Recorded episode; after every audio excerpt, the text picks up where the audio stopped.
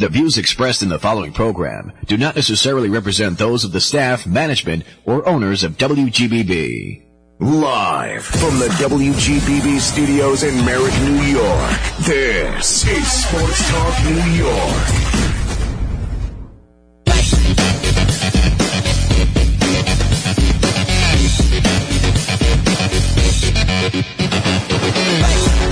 Good evening and hello again, everybody. Welcome to Sports Talk New York on WGBB here in Merrick, Long Island, New York.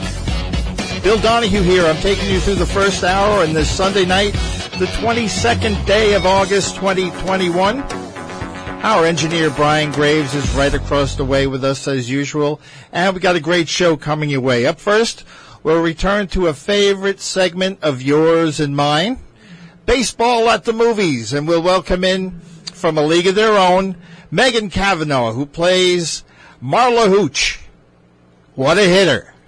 in the second half, we'll switch gears and we'll welcome in the legendary singer, songwriter, producer, session musician. He's done just about everything in the music business. Danny Kortchmar will join us. So sit back and relax, get comfortable Enjoy Sports Talk New York tonight on GBB. Some great sports memories up ahead tonight, as always. And social media. We're out on Facebook. You can find us there. So give us a like on our page. Uh, we're on Twitter at WGBB Sports Talk. And you can follow me on Twitter at B Donahue WGBB. And if you miss a show, don't worry because they're all archived out on the website so you'll never miss one. There you go. So we return now to baseball at the movies. We welcome in our first guest. She made her film debut portraying Marla Hooch in A League of Their Own. And among her other other roles, you will recognize her as the voice of Judy Neutron in Jimmy Neutron Boy Genius, and of course, The Adventures of Jimmy Neutron Boy Genius. We welcome in to Sports Talk New York tonight, Megan Cavanagh. Megan, good evening.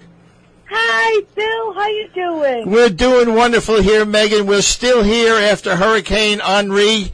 He oh. he uh, showed mercy on us, and we're all still alive here in New York. well, I'm awfully glad to hear that. yep, we're we're good to go. Now, you grew up in Illinois, right? Yeah. Did you follow sports as a kid? Yeah. Well, I've always been a Cubs fan. I, okay. I, you know, the Blackhawks um, and uh, the Bears are my and then of course when you know Jordan was playing for the Bulls, I watched basketball, but mostly I'm the baseball, football, hockey fan. I gotcha. Okay, so that must have been a thrill for you then when you filmed the tryout spot at Wrigley Field, uh, right? Bill, it was a religious experience, and I'm not. I'm, I'm, yeah. I mean that seriously. Like it was such an amazing. When I, when my character walks onto the field, as Marla walks onto the field, that was Megan going, "Oh my God, I'm here! I get to be in this sanctuary." It's just, it was amazing. I, uh, as a matter of fact, today I got a, a um, fa- FaceTime call from three friends of mine who were in the bleachers at Wrigley Field today, and they just wanted to give me a shout out from uh, right, right in front of the scoreboard. They were. It was real cool. That's awesome. I know they lost today, unfortunately, but Cubs haven't been, aren't doing too good. We gave away all our great guys to the Mets and the Yankees and the Giants, and that that was a real heartbreak. Well, I'll tell you, we'll send Javi Baez back on the next bus. He's not doing too well. He's not. Well, he needs to be back with the Cubs. Yes, we'll, we'll, believe me. I'll pay for his airfare, Megan. How's that sound? we'll send him back out there. Now, who are your acting influences, Megan?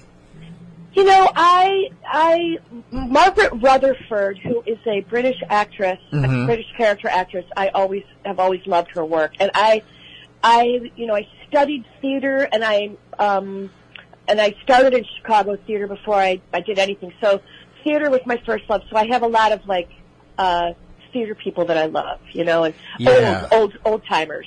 Um, and um, I just I, I just feel so lucky to have been a Chicagoan mm-hmm. and an actress in Chicago. I'd also got to you know just that that town growing up in Chicago was an amazing experience for me, and and the, the amount of theater in that town is just the best. Wonderful. really a good place to start out as an actress. Yeah. Okay, now Vincent Canby of uh, the New York Times here, he gave A League of Their Own uh, a great review right off the bat, as we use a baseball cliche, uh, citing you as one of the great supporting players. How did you get involved in the movie? Well, you know, I had a um a, a, a roommate that was a trainer, and um, every actress in LA wanted to be in this movie, so they were looking for people to help train them. To, and so an actress named Kathleen York called our apartment, and you know, this is back in the day with the answering machines and all that, and, and um, and she and I started to talk, and she heard my Chicago accent and said, "Are you you from Chicago?" And I said, "Yeah." And she said, "Do you play ball?" And I said, "Oh, I played." Uh, I played 16 inch softball. That's really what I played. Yeah. And she said, well, they're looking for actresses who can play ball for this movie. And she ended up giving me the script. I ended up working out, she had an, uh, uh, uh, an audition. You had to play baseball before you could even read for the, for the movie. And I helped her with her audition and I ended up getting the role, which is just hilarious. Nice. N- Yeah, Now, it was, it was, yeah. the tryout, Megan, uh, for Jon Lovitz in the gym, was that really you hitting?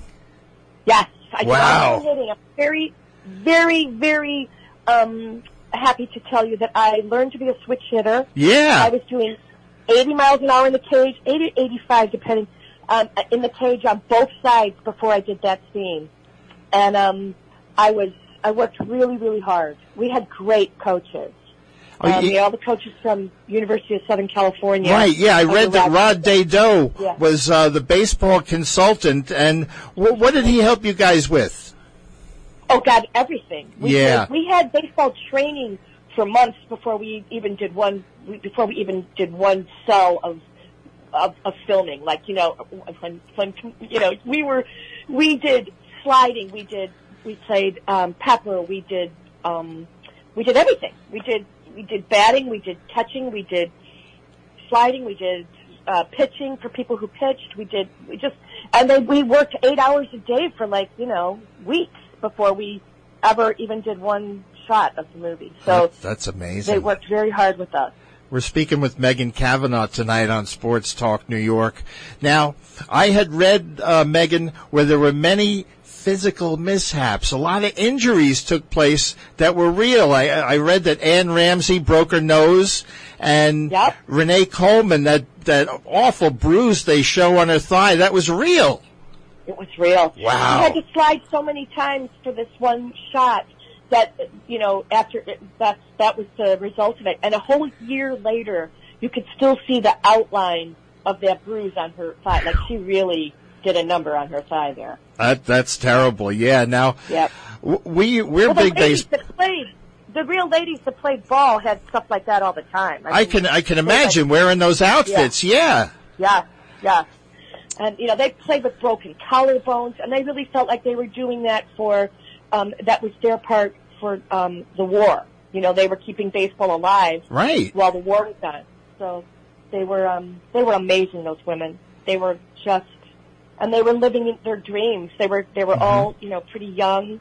Some of them were as young as you know seventeen, and um, they got to go. And some of these girls were making more money than their dads were making in factories. Like That's you know, great. Yeah. it was, it was just incredible. Yeah. Now, did you ever get to visit Cooperstown uh, during the filming, Megan? You know, not not during the filming, but I ended up giving my um uniform to the Hall of Fame, and I got to go on the Sony jet to the, and I have a I, my base my uniforms in in I got inducted kind of. It's I, Yeah. It's so crazy saying that because you know I think of all the baseball players that are that are not there that need to be, but I um they gave me a wool jersey with my name on it and a, and I have a pass to go there, you know, for the rest of my life for free Wow. anytime I want. And my yeah, my uniform is there. So Oh, so that's yours. Yeah, I, I know. Back in the movie section of the Hall of Fame, um, I used that picture in my baseball at the movie segment to to uh, prop up my shows.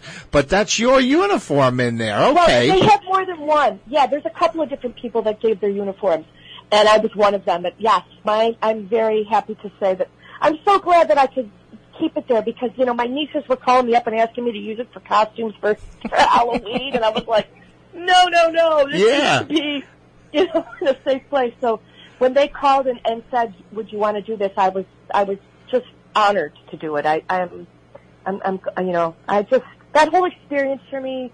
You know, it's going to be 30 years Yeah. next year is when the movie came out, but it's actually 30 years from this summer that we filmed it. We would, um, Ah. and it's amazing to me that it's been that long. Like it just seems like yesterday. Like I. God, Well, it, it certainly stands up, Megan. That's for sure. you. Now, I I had read that uh, during the filming of some of the some of the games, that some of the stars took turns entertaining the extras in the stands. Is that true? That is true. Well, Wow. Rosie was really Rosie was the one that really was the one that was doing that because she, you know, she had done she would have been doing a lot of stand up and she had stand up friends and so she had invited a stand up friend to help keep the the um the people in the stands uh, entertained and you know Rosie would say I'm going to sing uh, Madonna's going to sing for you and everybody would go yay and Madonna would be like shut up Rosie I'm not singing you know? so Rosie would sing and I mean, it was just, it was a lot of fun. I, I can't even, it, it was a dream come true, that, that whole experience for me. It's just like, I can't even believe I did it in a way, Yeah. you know? Well, I, I watched it again today. I got to tell you, and it, it's always it's always enjoyable. Always have a tear at the end, and uh, Yeah. I I also read somewhere. I go went through IMDb, and I took out a, bu- a bunch of uh, facts from there. Geena Davis uh, didn't really do that split. Well, now that's not a, a complete truth. Okay. He did this, He didn't go into the split. Like, you know how when you see, you see, um, it was actually our second second, Sammy Hoffman, that did the actual going into the split. And then she could get into the splits slowly, so she could, she was in the splits, you know, with her arm out, and they just Yeah. edited it Okay. he went, I guess he'd been a gymnast and he could do it. So he went, he goes quickly into it and then they go to her in it. So she could do the split, but she Yeah. couldn't do them fast. Gotcha. Okay. There's a there's a fact for you folks. Now we're going to get uh, down to the nitty gritty here, Megan. Megan Cavanagh with us tonight. The the scene where Tom Hanks makes his appearance and comes into the clubhouse, goes right away to relieve himself that Penny Marshall was in a stall with a hose and bucket, actually making that noise. Is that true? You know what? I don't know if, that's true. I doubt it. I, I, I mean, I don't remember that happening, and I was there, but I I don't remember that. I Okay. don't. If that, somebody say that happened, maybe it did, but I'm not aware of that. Might happened. be an urban legend. Okay, yeah. Yeah. but certainly that's a memorable scene. Now, the great scene of you guys in the bucket of suds. We we have Marla up on stage. Nobody can find Marla. All of a sudden, they look on stage. There she is, singing the great torch song. It had to be you to to Nelson. Now, how long did it take to film that scene, Megan? Um, we did that uh, in a day. We- It was a whole day. Of Yeah. Um, and Alan Wilder plays Nelson, and he's a wonderful actor from Steppenwolf Theater. Um, um, the, as I recall, we did a few days at the Suds Bucket, and um, just a little known fact: this that bar that we actually filmed the Suds Bucket in was called Fitzgerald's, and it was in Berwyn, Illinois. Okay. And I grew up in Oak Park, Illinois, which is next door to Berwyn. So, uh, you know, it was amazing that that's where they ended up filming that because I was from there. I had been to Fitzgerald's, you know, Yeah. and um, that and they decorated it for the movie, and they just sold it. Uh, I think right before COVID, or you know, right around then, and they still had the same decoration from League of Their Own still in there when they sold it. Nice, yeah. But what a scene that was! Certainly memorable, and you you, you really you, you hit it off great. It, it, was really wonderful.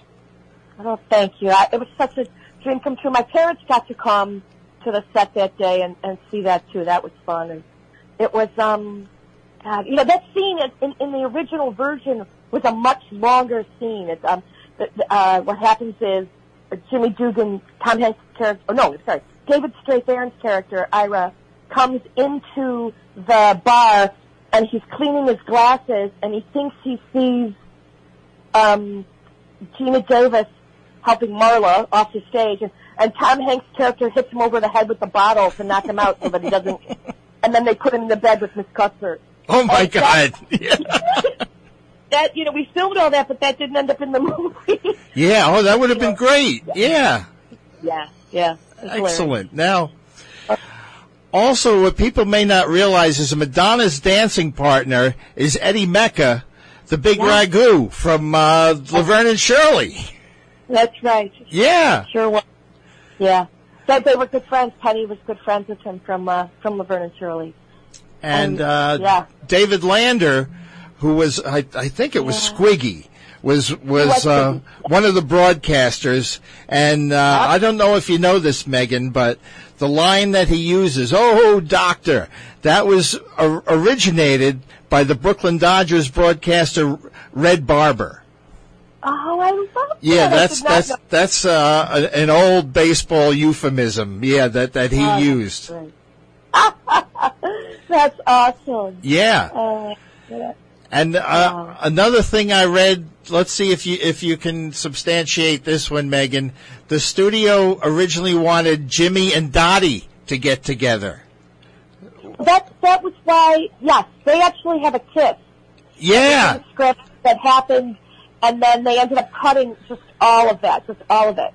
And um, and included in that cut was Marla getting traded to Racine to be her, near her husband Nelson, who makes cheese, and plays in the in the and gets pregnant and goes to the hospital because Daddy slides and puts her in the hospital. I mean, there was so much more that got cut that was in the original script.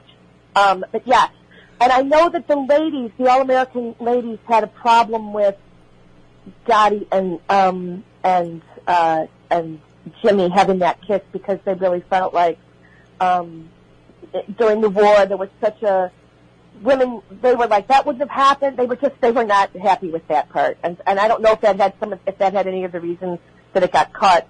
I think it was just that there wasn't time, sort of. It didn't fit into the story the way that Penny wanted it to fit in, and I think that's why it got cut. But gotcha. yeah, Yeah, boy, those are some interesting twists in there that we would have seen. Wow. Yeah. oh, yeah. The original script is very different from what ended up being the movie. Well, one of the writers, I, I don't know if you know this, Megan. One of the writers, uh, I think it w- was uh, Candaele. Her her brother. Morgan and Babaloo, Babaloo were the writers. Uh, Kelly Candaele was the, um, his mom was one of the, helped create it. She, she did, they, he found her, um, her films in the garage and they made a Ah. documentary about it. And that's what Penny saw that created the, the idea for That's it. how it know? started. But Kelly Yeah, Candaele's brother played for the Houston Astros and the Montreal Expos. Uh, Casey Candaele, I remember him uh, during the '80s. Right. I, that's, I remember that too. hmm Yes. There's an Um, interesting side fact for you folks. We're we're really we're we're giving you everything we got here tonight on a, a league of their own. Right, right Megan? That's right. Absolutely. now, it's a great, yeah. Let's see. Ma- Madonna, she didn't uh, uh, she the she didn't pick things up as quickly as as maybe she could have as far as baseball goes. But I read that uh, she was supposed to be the third base girl, but they moved her to the outfield because of that. Is that right? Well, I know that she is one of the hardest working people I've ever met in my life. Okay. Um, she was a she really, really wanted to be able to play baseball as well as everybody else. But you know, you can't just that you can't just pick it up and learn it. You know, in in two months. You Sure. to, Right. You know, you have to have you've had to have played it at some level in your life. You know, um, beforehand, and she worked really hard. But yes, she was supposed to be the third base, and Rosie had the best arm, and um, and so Rosie was third, and and uh, Mae was outfield. And another fact I read, folks, is that yes, Rosie O'Donnell can indeed throw two baseballs. Yes, she did that. That was not a Yeah. fact. She does it. Yeah, Oh. she, Rosie's a player. We're having some fun. Megan Yeah. Cavanagh's with us tonight on Sports Talk New York. Now, one prolific scene that people may not remember, but when, when you when you can think back, uh, it's really uh, kind of an important scene. It's when Dottie and Ellen Sue are playing catch, and the ball's overthrown, and the ball come, comes to uh, an African American woman, picks up the ball and wails it. Yeah. to Ellen Sue who catches it, and it, I, what they're trying to portray here, folks, is that they weren't allowed then to bring African American women into the All American Girls Professional Baseball League, just as the same as they weren't in the major leagues, right, Megan? That's that, that's Yeah. right. That, absolutely. I know that there were um, some Cuban women who played because they went to Cuba um, that all Americans did, and so there were some uh, Latina women, but there there were no there were no African American women. Yeah, that is a sad fact. That, of course, uh, folks, as you know, didn't come along till Jackie Robinson broke the color barrier in 1947. So the, Right. that, that's, of course, when uh, African American crossed the line, the color line. And I, I want to ask you about reprising your role as Marla Hooch and uh, another another uh, actress, great actress we've had on the program, Tracy Reiner, who of course is Betty Spaghetti. You guys Right. uh, reprised your roles on TV. We did. We did a CBS series, um, and it lasted. I, I forget how many episodes. It was like six, I think.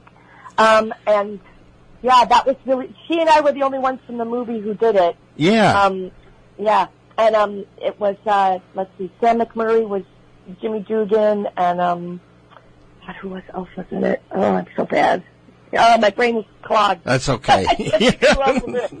I just grew up with it. But it, we had, that was really that was an amazing thing too. That was really fun that we got to do that, and um, that folks was in. and I had both just had babies, and our babies were, um, you know, we had nannies there when we both. Yeah, our babies were little. They were both little guys. Great characters, though, Marla and Betty Spaghetti, and certainly in the program. Yeah. Now, Geena really did catch the pop up be- behind her back. Yeah. Yeah. Oh, yeah. Yep. I, I don't know if it was a real baseball. I don't remember. We used a lot of soft, kind of um, uh, looking baseballs when we were near the camera sometimes because we didn't want the camera to get hurt. um, and I can't remember if that was a if that was a soft one or not. But that's the one she catches in her hand was a soft one. You know. Yeah. Right. Yeah. And uh, a, a tremendous job by Geena Davis in the movie. Now, Oh, yeah. how about singing songs from Jesus Christ Superstar between takes? Did that take place, Megan? You know, I there was a lot of scenes that I wasn't in with the team. okay. because my Yeah. my character got traded Right. to um, a scene, which doesn't happen in the movie, but that's what happened in the script, and we filmed it. Mm-hmm. So there were a lot of scenes where I wasn't there, and I believe that absolutely could have happened. Yeah. There was a lot of fun shenanigans that happened. That's wild. Now, probably one of the most famous scenes in the movie is the uh, no crying in baseball scene. Were, were you there for that? I was there for that. Yeah, and how long did it take them to get that right? Oh, I don't remember how long it took. I, I me think. I, I wasn't in. I'm not in those scenes, so I was just watching it. Uh huh. I think I was in it. You know, I've watched the movie so many times, I, I, I feel like I was there, but maybe I really wasn't. I don't remember. Oh, that's terrible.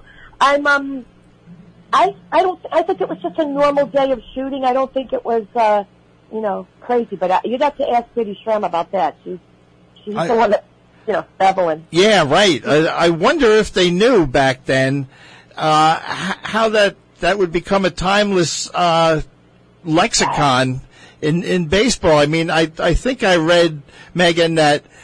Uh, out of the top 100 movie quotes of all time, it was like number 54. Oh, that's so amazing. Yeah. I'm not, I don't know. We definitely didn't. Nobody knew. When we filmed this, we were praying that it wouldn't be a flop, that it wouldn't go, wasn't going to go straight to video. Like, Yeah. we just didn't know. We hoped, we wanted to do the women proud, um, you know, the real ladies that played because this was their story and we had gotten to be friends with all of them and they were, you know, they're, they need, they were, they needed to be honored. They needed to be, the, the world needed to know their stories. We were really more concerned about that. Yeah. Um, and we just, you know, you're filming out of order. Like the first thing we shot was my wedding. oh boy! Wow. Okay. Yeah, like it's just completely out of order. So you just don't, you don't see the whole picture, you know, because you're not starting at the beginning and moving sequentially, you know, to the end. You're, you're all over the place.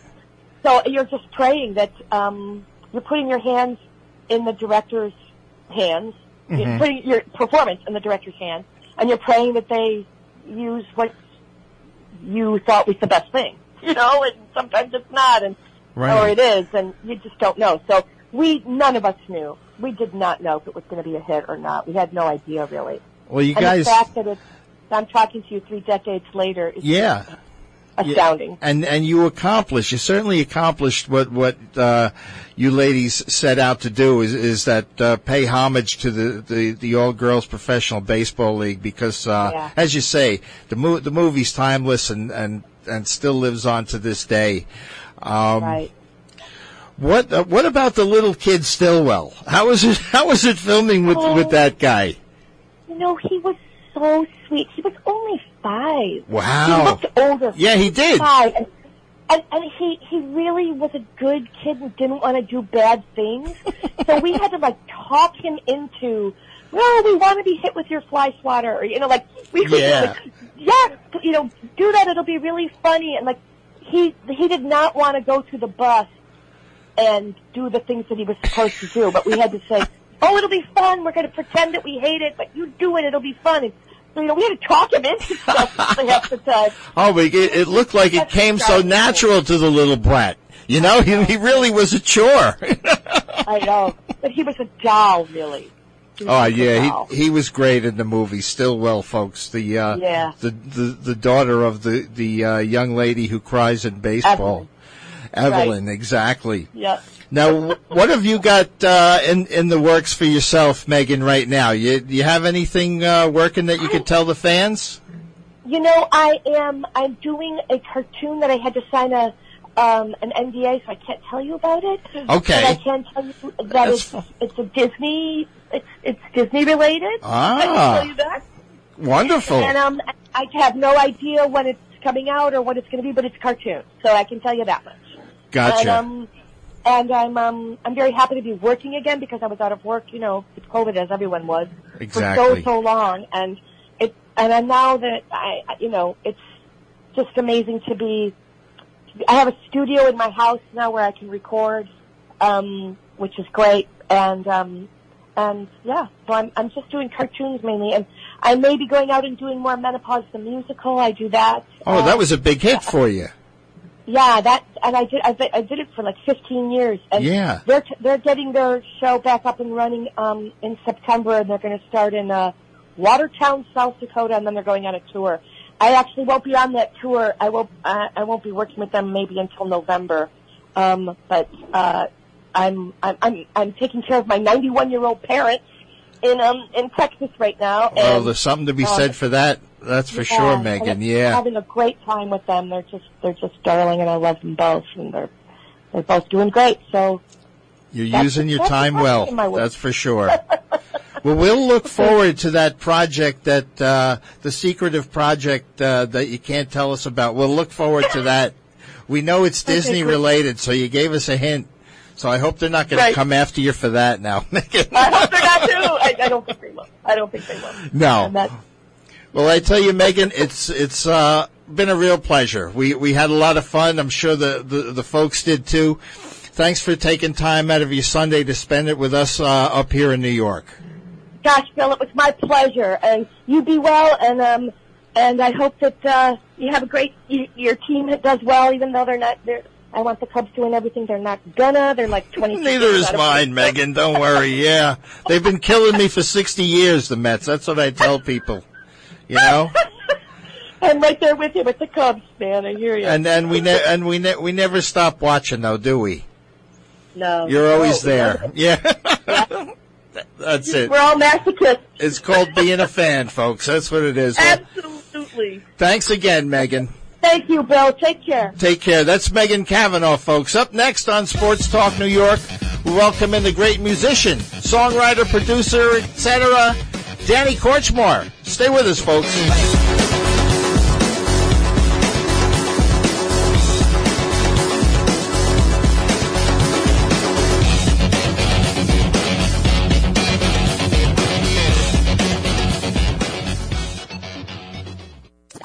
You're listening to Sports Talk New York. Tune in every Sunday night at 8 p.m. on Long Island's WGBB. Broadcasting on 95.9 FM and 1240 AM. Or listen live online at WGBBradio.com. Stay connected to Sports Talk New York on WGBB by following us on Facebook, Twitter, and Instagram at WGBB Sports Talk. You're listening to Sports Talk New York on Long Island's WGBB. And now, back to the show.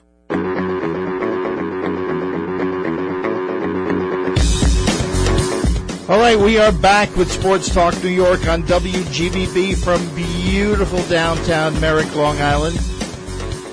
It's still standing. I hope you had a great weekend, folks, despite uh, the untimely arrival of Henri on the scene. Hurricane Henri. The only Henri I ever heard of was Henri Richard, the pocket rocket from the Montreal Canadiens. Well, I hope we're all safe and sound tonight, and I'm glad uh, you can stop by and listen to us right now. We're going to change gears, keep memories rolling along. Our next guest, a guitarist, a session musician, producer, and songwriter. His work with such singer-songwriters as Linda Ronstadt, James Taylor, David Crosby, Carole King, Graham Nash, Neil Young, Carly Simon really helped define the signature sound of the singer-songwriter era of the 70s. Jackson Browne and Don Henley have recorded many songs uh, written or co-written by this gentleman. And he was Henley's songwriting and producer partner in the 80s. It's really an honor and a pleasure. Welcome to the show tonight, Danny Kortchmar. Danny, good evening. Hi there. Good evening. How are you doing? I hope you survived the storm okay. Yeah, we're doing all right. We're drying out. we'll we'll make it. Uh, now, now Danny, you're a New York boy, right? That's right. Yes, I was born in New York. Yeah. Now, who were your early musical influences? Well, you know, the um, I was born at a really great time because as I was growing up in the '50s, all hell was breaking loose with rock and roll. Right. And that was my that's what turned me on first with Little Richard and Fats Domino and Chuck Berry. That stuff just lit me up like a Christmas tree when I was a little boy. Mm-hmm. And uh, that was my first uh, inkling in that direction.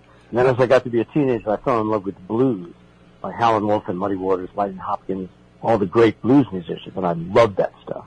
Gotcha. So that was part of my influence. And then, of course, as the 60s came on, soul music became incredibly wonderful and great, and that was a huge influence on me, too and uh, I think it was on everybody that grew up in that in that period of time.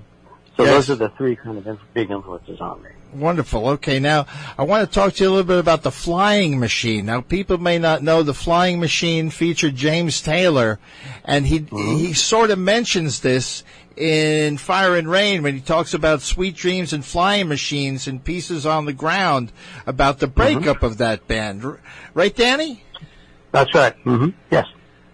Okay, now uh, you worked with Carole King on Tapestry and James Taylor on Sweet Baby James. Talk to us a little bit about those two projects. All right. Well, um, both those projects were produced by brilliant, brilliant men who I owe tremendous debt to. Carole was being produced by Lou Adler, one of the greatest ever. Right. And James was produced by Peter Asher, who was just starting his, his career as a producer, but was brilliant from start. I was friends with Peter before he uh, started producing. So um, we didn't know. I mean, uh, none of us had any idea that you know it was going to be big. I think Lou knew that Tapestry was going to be explosive. I wasn't sure because we'd already made two albums with Carole before that that went nowhere. Mm-hmm. I knew they were great and I knew she was great, but I didn't have a lot of faith in, you know, the fact of them being great translating to popular success. But it turned out to be that way. It turned out to be that way. And it was a lot of fun making those albums. Great. Everyone, you know, it was an intimate and wonderful uh, situation for both those albums. And they they definitely stand the test of time. That's for sure, because uh, people are still buying those today. Now, yeah, I guess so. You you experienced great success, Danny, backing other artists like Linda Ronstadt, Warren Zevon, uh, Harry Nilsson. How about working with Linda Ronstadt? I, I, I got to ask you about that because she's one of my all-time favorites. We know she's not well right now, but certainly a legend in the business. Talk about Linda a little bit. Sure. Well, she's an extraordinary individual. but um, I, I I had known her. Everyone knew everyone in Los Angeles at that period of time. That's in the uh, the 70s, going into the 80s. Um, at one point, uh, Peter Asher called me and, and said, uh, I just finished the James Taylor tour. And Peter called me and said, listen, are you interested in perhaps, uh, you know, uh, joining Linda's band and going out and doing gigs with Linda? I said, absolutely. She's brilliant. Uh, so I learned her set. I, I got a copy of the desk, you know, the front of house mix of her set and I learned it. And then I went to the first rehearsal. Now, I had been playing with James Taylor, who's, and James is a wonderful singer, but as you can imagine, it's a quieter affair playing with James than it would be uh, playing with Ronstadt, who comes out there. She starts singing the first rehearsal, and it cuts through me like a knife. It's so powerful, so loud, so intense. I couldn't believe it. And immediately I went back and turned my amp up because now I have to, you know, this, I'm not going to overwhelm her. Nothing could overwhelm her. She is just so intense, such an incredible vocalist. I actually have never been on stage with anyone ever that, that, uh, was a more powerful and intense and emotional singer than Ronstadt. Brilliant, brilliant woman. Definitely. Uh, a- another legend, as we said. What a voice. And I want to ask you about uh, a really unique individual, one of my favorites, uh, the late Warren Zevon. Oh boy. Warren, there's, you know, they broke the mold after Warren, you know. Yeah. He was an incredible person. Uh, this guy's he's absolutely one of the smartest people I ever met in my life. One of the smartest and best educated. And when I say best educated, I mean self-educated. You know, he didn't, it wasn't college. He actually read all those books. He knew all that stuff. Wow. this guy could talk to you about any subject. Brilliant, brilliant, brilliant guy. But also acerbic, tough, you know, uh, uh, he had a def- definitely had an edge. Uh, I just loved the guy. I, I absolutely did. And I loved the time I got to spend with him was, was, was great and I'll never forget it. Speaking with Danny Kortchmar tonight on the program. Now, you produced also, uh, as we said, Danny's a legendary producer, uh, Don Henley. H- how did you, Uh-huh. did- did you run into Don when uh, you were back in Linda Ronstadt? Well, as I told you earlier, back in those days in LA, everyone knew everybody. Right, okay. We all knew each other. And, uh, I knew all the Eagles, Linda, everybody knew everybody. And it was a big kind of, I won't say family, that might be going too far, but it was a community where everyone was on everybody's side. and We all knew each other. And, uh, Don had decided to make a solo album. This is after the Eagles broke up. And it's also after Glenn had made a solo album.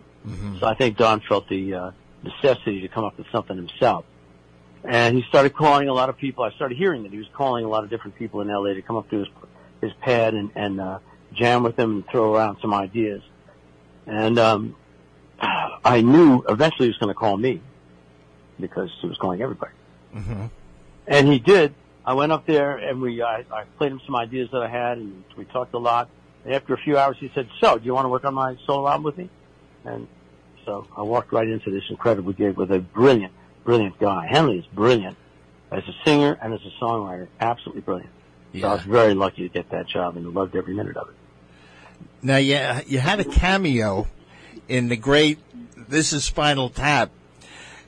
Uh, talk a little bit about getting involved with that movie. Ronnie Pudding was the name of uh, oh, Danny's right. character. That's- That's right. That's right. Ronnie Pudding. That was my character. yep. Well, I'll tell you what happened. I, I knew Chris Guest and, and, and uh, some of the other guys who were involved in that picture, and Rob. I think I played poker with Rob a few times. So I got a call to come down there. Would I be interested in coming down and being one of the Thamesmen? I didn't know anything about it. I had no idea what they were doing, but I knew they were cool cats. So I went to their office in, uh, uh, it was in the valley somewhere. And they said, well, let me, you know, here, uh, here's what we're doing. Let, let, let me show you 20 minutes of what we shot already. I said, great, sure. They showed me 20 minutes of it. I laughed so hard that my sides ached for 48 hours. I never laughed that hard in my life. I said, I'll do whatever you guys want, absolutely positively. So then I show up there and it turns out I'm one of the, um, Thamesmen. And they put me in a Beatle outfit. You know, I, I loved it. The Beatle, the whole thing, you know, dressed me up and I was, and they gave me a, a Hofner bass and I was Ronnie Pudding in the, uh, Thamesmen. And I'll tell you what, it's the absolute zenith of my career. I'll never beat that. Amazing. Yeah. Well, check that out, folks. Uh, Spinal Tap with Danny in that. That's uh, absolutely wonderful. Now, you, you co-produced and you played with Bon Jovi too. How was Uh-huh. it working with John? Oh, it was a lot of fun. We had a ball. Yeah. We had a ball. He's, he's you know, he's a very open cat. He was open to the, uh, you know, the suggestions that I made. Yeah, I'm sure he talked to several producers and ended up talking to me. And I guess from our conversations, he felt I was the guy to go to. And also, I got a very nice uh, uh, amen from Jimmy Iovine, a great guy, and, and uh, kind of gave me a boost. So um, I ended up working with John on that album, and uh, it was terrific. He let me bring the side. He let me call the studio, the engineer, and the musicians. So how great! I got to get all my buddies in there, and all the guys I knew that would kick the crap out of his songs Yeah, that would play them brilliantly, and they sure as hell did. And uh, as soon as John was, a John had, had no experience playing with guys other than his band, and he was loving it. You know, the, uh, first of all, there was no drama, there was no band uh, politics at all. It was just let's rock, let's hit this, and let's make it great. So I think it was a real relief for him. And I, it seemed like he had a great time. I certainly did, and all the musicians had a wonderful time as well. You're having a lot of great times, Danny. That's for sure. I, I'm Yeah, a little yeah. envious. Yeah. Yeah, Uh, you're right. We're, we're speaking with Danny Kortchmar tonight on the program. Now, how did you get involved w- with Billy Joel? Uh, right. he's well, he's a saint around here, and and uh, for those who don't know, Danny co-produced and he played on the River of Dreams album. Give us a little Billy Joel. All right. Well, um, Billy was looking for a producer for that album, and he wanted somebody that lived in New York.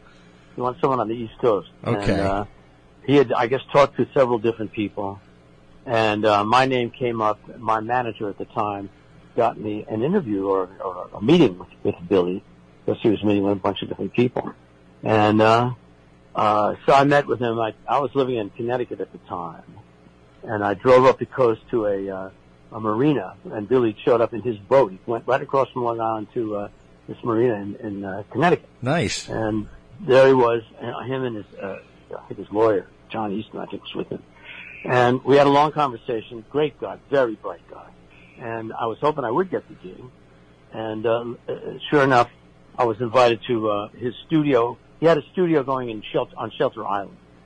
Ah, touring okay. band. Yeah. And, uh, um, well, it's been documented before, but, uh, when I went in there, I convinced him to let me try something a little different.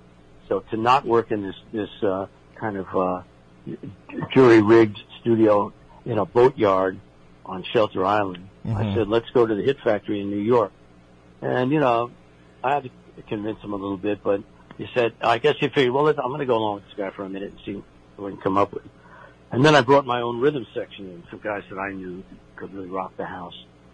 And, uh, uh, we started recording and sure enough, he, he liked it and, and we, we kept going. If it hadn't worked out, it wouldn't, it wouldn't have lasted more than a couple of days, but it did and we kept going. And this guy, ridiculously talented. I mean, you know, yes, everybody knows that Billy's incredibly talented, but I wasn't a guy that had been following his career that much. It wasn't like I was sitting home listening to Billy Joel albums. My taste ran more towards, you know, uh, old blues and R&B and whatnot. Right. But when I sat down and started working with him, this guy is relentless. He is a great, great musician, singer, non-paral, and I had nothing, after, after uh, an hour, I had just nothing but tremendous respect for him. He is every, everything you think he is, and he's also a very down-to-earth fellow. He's also very smart. He's also very, very funny. He's hilarious. so, uh, um, it was a joy spending time with him. He's a great guy, you know. Yeah, it's Um, it's it's sick what what he's accomplished. It, it, it really is Yeah. amazing. Brilliant, brilliant fellow. No question about it. But he's a guy that's always questioning you, dig? He's never satisfied. He's not one of those guys who pats himself on the back. He doesn't show up at every uh, event. You know, he's not, he doesn't roll like that. He's a, uh, he sticks to himself a lot. You know, he's a multifaceted guy. He's, he's not just one way. He's not particularly garrulous or, or, uh, you know, desirous of, of, uh, uh, certainly of the celebrity scene. He, he sticks to his, his friends, to his, and his friends, the friends he has, he's had for a long time. You know, he's that kind of a guy. In other words, since you're from Long Island and you're a New Yorker, you'd recognize that Yeah, kind of person. right. Uh-huh. Yeah, people run into him on the street in East Hampton, and uh, he's helped people with their groceries. I mean, like you said, uh, a, a regular guy and uh, more or less sticks to himself, like you said. That's right. But he's, you know, he's very, he's approachable. He doesn't, has no attitude. He never pulls rank and says, "Oh, look who, look who I am." Never. Yeah. So he's very down to earth fellow. You know, Nice. I was very impressed by him, and I miss him. I wish I could work with him some more. You know, but of course he's on the road now, doing Yeah. it, doing what he's doing. Doing his stadiums, yeah, and having no problem selling them out. That's for sure. Now, Oh, of course, of course not. you you were brought on board to produce Van Halen. hmm Yeah. and uh, give us a little insight into what it's like working with those guys. Well, unfortunately, I can't swear because you're on uh, on radio here live. But uh, it was a cluster. Ah, gotcha. All right, yeah. Uh, now Eddie Van Halen, first of all, lovely fellow. Uh, uh, I was pals with him before before I got called to come down there and, and talk to them about producing it. And this guy, forget it. I mean, forget it. Everyone knows he's great, but let me tell you, he's astonishing. You know, in terms of his ability, not just as a guitar player, but altogether as a musician. There was one track he played me where there was a cello on. it. I said, "Well, who's playing cello?" They said, "Oh, I am." I'm the, he picked up a cello and started to play that, and you know, and it was great. You know, the guy could Wow. play any instrument. In other words, you gave him a trombone, he played something great on that. You know, um, but uh, that was not a good time for the band. Uh, Gary Cherone was the lead singer. He was Yeah. the, the third lead singer they brought in, and it wasn't really a good match. It wasn't really, uh, uh, uh, it really wasn't working the way uh, Eddie felt comfortable with, and uh, you know, he was Eddie was wasn't in absolutely brilliant shape at that point. He was having physical problems, and he was unsure about what to do next. And then Roth came back. They fired uh, Gary Cherone. Roth came back, and he had a major attitude, this and that. And uh, I realized that, geez, you know, I really I didn't uh, study to be a psychiatrist. I'm more Yeah. a musician kind of guy, you know. And uh, I realized that these guys had problems that you know a record producer couldn't solve, and the whole thing blew up. Nothing happened, and nothing did happen for another twenty years. You know. In other words, uh, I, I I wasn't involved anymore, but no one was. It just went into limbo. Right. Well, Really, really can't hit a home bad. run every time out, Danny. That's for, that's for sure. Now, Well, Eddie as a play, as Eddie as a player and a composer, let me tell you, does hit a home run every time out. oh yeah, Absolutely Eddie himself, yeah. Yeah. yeah. Now, like I said before, not just as a, uh, a guitar player, of course, where you know he's obviously one of the greatest ever, but just as a mu- thinking musician altogether, a rounded, all, well-rounded, altogether musician. Nice. Be- Before I forget, I want to mention uh, Danny and his band coming up November 20th. That's a Saturday uh, at the New York Society for Ethical Culture. That's at 6:30 p.m. You can get tickets tickets for that. And uh, l- let's talk about the immediate family now, Danny. Uh, uh, what an interesting bunch. And uh, tell us about the band. Well, I'll tell you what, the immediate family, first of all, uh, the rhythm section of the immediate family is Russ Kunkel and Lee Sklar. I've been playing with them for more than 50 years. We started off together with James Taylor as his backup band and his recording band. And, uh, you know, we've been playing together on and off ever since. And we really know each other. The, the reason this man is called Immediate Family, that's the reason. Now, the Kawada came along a little bit later. I didn't meet him until five or six years later, and uh, it was obvious. It was love at first sight. Waddy's just one of those cats. Such a great musician and just a great person. And he got he and I got along like a house on fire right away. And uh, then everyone went off and did their separate thing. But that was in the '70s when all that was happening. Then Mhm. everyone went off and did their own thing. Remember, these guys are some of the most in, in-demand musicians in the world. Right. You know? Um, so they were all touring and gigging and doing all kind of stuff. Leland does session after session. He's one of the most in-demand session musicians that ever lived, you know. And I got kicked upstairs to be producer with Henley. Uh, so it didn't happen until recently. I was, um, I was offered a, a, a chance to make an album for a Japanese label and, um, of my stuff. And I didn't know who was around. This was three years ago or so. About three and a half years ago. And, uh, I didn't know who was around. I assumed that Russ and Lee were gone. As they always are. So I called around and sure enough, they were in town and agreed to come down and start and work on this stuff with me. And then, um, Waddy showed up later. He was out with Stevie. So he showed up, you know, on the last day, but he also did a ton of work after that. And as it developed, it was like we were starting to realize is great. We're loving this. Then um, I was I came up with the idea. I wanted to call it a band. You know, I always wanted to be in a band you know, since I was 15, and I've always been in bands. You know, Mm-hmm. so uh, I wanted it to be a band more than I wanted it to be just me. You know, and it evolved into that. Then we got offered a gig in Japan to go over there and play a couple of club dates. Everyone went, and sure enough, it, it we just became a band. It just happened. You know, um, it just evolved. Yeah. And uh, as you said, uh, what a talented bunch. Now, you have a new LP coming out on August 27th. Right. hmm Tell us about that. Well, it's all original material. It's, stuff that we, uh, all of us contributed to the writing of. And, uh, for me, from my point of view, it's great to have an outlet for my songs. Because when I don't have an outlet for them, I tend to like, you know, just kind of stop writing or, not write as much. When I was with Henley, uh, I would be able to uh, come up with an idea for a track or something, play for him, and if he liked it, we'd be in the studio the next day recording. Uh, so I was very prolific then. And then I slacked off writing wise and then started up again with, uh, Immediate Family. Now I have this great band. If I can write a song or, you know, uh, um, especially co-write a song, because we do a lot of co-writing in this band. You know, come up with something, hey, you got a band to play it with, you know, words, Right. there's an outlet for, for it. So, uh, that's just extraordinary. It's just an incredible blessing. And, all, and, you know, just being with my brothers is an incredible blessing altogether. And you're playing at the Grammy Museum to kick this off. Yeah, I, we're not playing. We're playing the album back and uh, doing a Q and A, Okay. being interviewed. hmm Yeah, that, that's great uh, for folks out in L.A. to check that out. Go, go to Immediate Family Band, all one word, dot com and check that out. The one thing I found interesting, Danny, is uh, on on the website I saw something uh, that describes the band as a cover band that plays original material. Right. Well, um, Yeah. I came up with that phrase because uh, you know most of our set when we started off was tunes that we wrote, you know, uh, or co-wrote. For instance, I wrote a lot of I co-wrote a lot of tunes with James and, and Jackson and Henley. Mm-hmm. So we were doing those tunes. Waddy wrote co-wrote several tunes with Warren, so we were doing those tunes. And then we added a few things after that, a couple of originals after that. So it was mostly covers that we wrote, you know Right. and played on and produced and all that. But everything we did was stuff we wrote, you know, wrote or co-wrote. So that's why I use that expression. But now this new album is all original material, so we're not really cover, covering No. this album. So I guess I'll have to stop using that phrase. That, that's okay.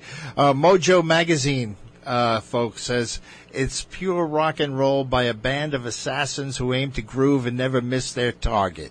A collection that rock guitar connoisseurs will savor. Now that's a, gr- a great compliment right there. Yeah, it's very nice, and it's absolutely true. Yep. And uh, folks may remember, talk a little bit about playing with Waddy. Well, I love playing with Waddy. He and I, you know, it's, it's funny because we always played brilliantly together from the first session we ever did. The first time we ever played together, we played very well together, and we just have an understanding. Um, he has a very different sound than me. He and I both have very different sounds. Waddy favors a Les Paul, you know, cranked and with great crunch and great thickness, and and uh, I I play mainly Telecasters. Um, and my sound is, I'm not going to say thinner, but it's different. It's cleaner perhaps and more, it's just a different sound. And, um, our orientation is a little bit different because, uh, my main influences are from soul music and blues and Waddy is, is pure rock. So, um, the fact is we play very well together because of that. The other part of it is we very, have very little, in working out guitar parts on this album, we have very little discussion, um, about what should happen. You know, he and I are both reactive, so we know what to do. We know how to play together, and we don't need to talk about it a lot. We we kind of just fall in uh, on. Um, we just kind of fall in on on finding the right parts together. I love playing with him, and he's, in my opinion, one of the absolute great rock guitar players from America ever. Sure is. Now, what's uh, give give us uh, one of your favorite tracks off off the album, Danny? Well, you know, I like so many of them. The single that's out now is Fair Warning, one of Waddy's tunes that just rocks like crazy. I really like a tune of mine called um, um, Divorced. Um, should check out. And uh, geez, there's another one called uh, that I wrote called "A Thing of the Past," which is uh, another tune I'm I'm kind of proud of. And I don't know, man. There's you know, Yeah. I love all the tunes on there. You know. Of course you do. Yeah, it's a, it's a great uh, it's a great work. ImmediateFamilyBandFolks.com. Uh, check that out. And I want to mention once more, coming to the area here, uh, the immediate family with Danny Kortchmar, November twentieth. It's a Saturday. Uh, Yeah. New York Society for Ethical Culture. That's at six thirty Yeah. p.m. Tickets are available for that. Uh, what are people? Uh, what's in store for people for that night, Danny? Uh, that's going to be some big rock and roll right there. Mhm. Uh, we amazingly have gotten um, our dear, dear friend Willie Nile is going to be with us. Oh, nice. So, and he's one of the great, great New York rock and rollers for sure, and we all love him very much. And as for the rest of it, the, you know, the three of us, that are the three guitar players, Steve Postell, Waddy, and myself, are all born and raised in New York City, and we're thrilled to go home and play our hometown. Because it don't matter where I live, New York is always going to be my hometown. Uh, Nice. and uh, everyone, and, and we all feel that way. And I think anyone born in New York does feel that way, or should. And um, we're thrilled to get back there and have some real pizza. Yeah. And, uh, Bagels, Yeah. right? know, dig it. That's right. yeah. So, uh, you know, the idea of going back there and playing in New York for our pals is just, we're thrilled. Thrilled to death. Outstanding, Danny. Well, and we will be rocking. We will be rocking the house. I, I, I take your word for it. I believe that for sure. Now, uh, I thank you for coming out with us tonight. It's been an honor and a pleasure. I thank you for taking time out of your Sunday night to spend some of it with us back here in your hometown. Great. Well, thanks very much. I appreciate the opportunity to speak to your people. That's great. Thank you.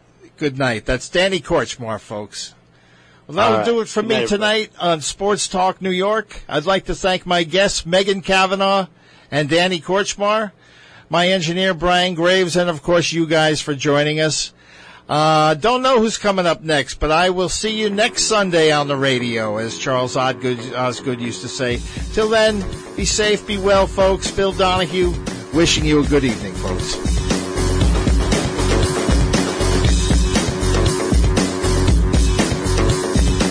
The views expressed in the previous program did not necessarily represent those of the staff, management, or owners of WGBB.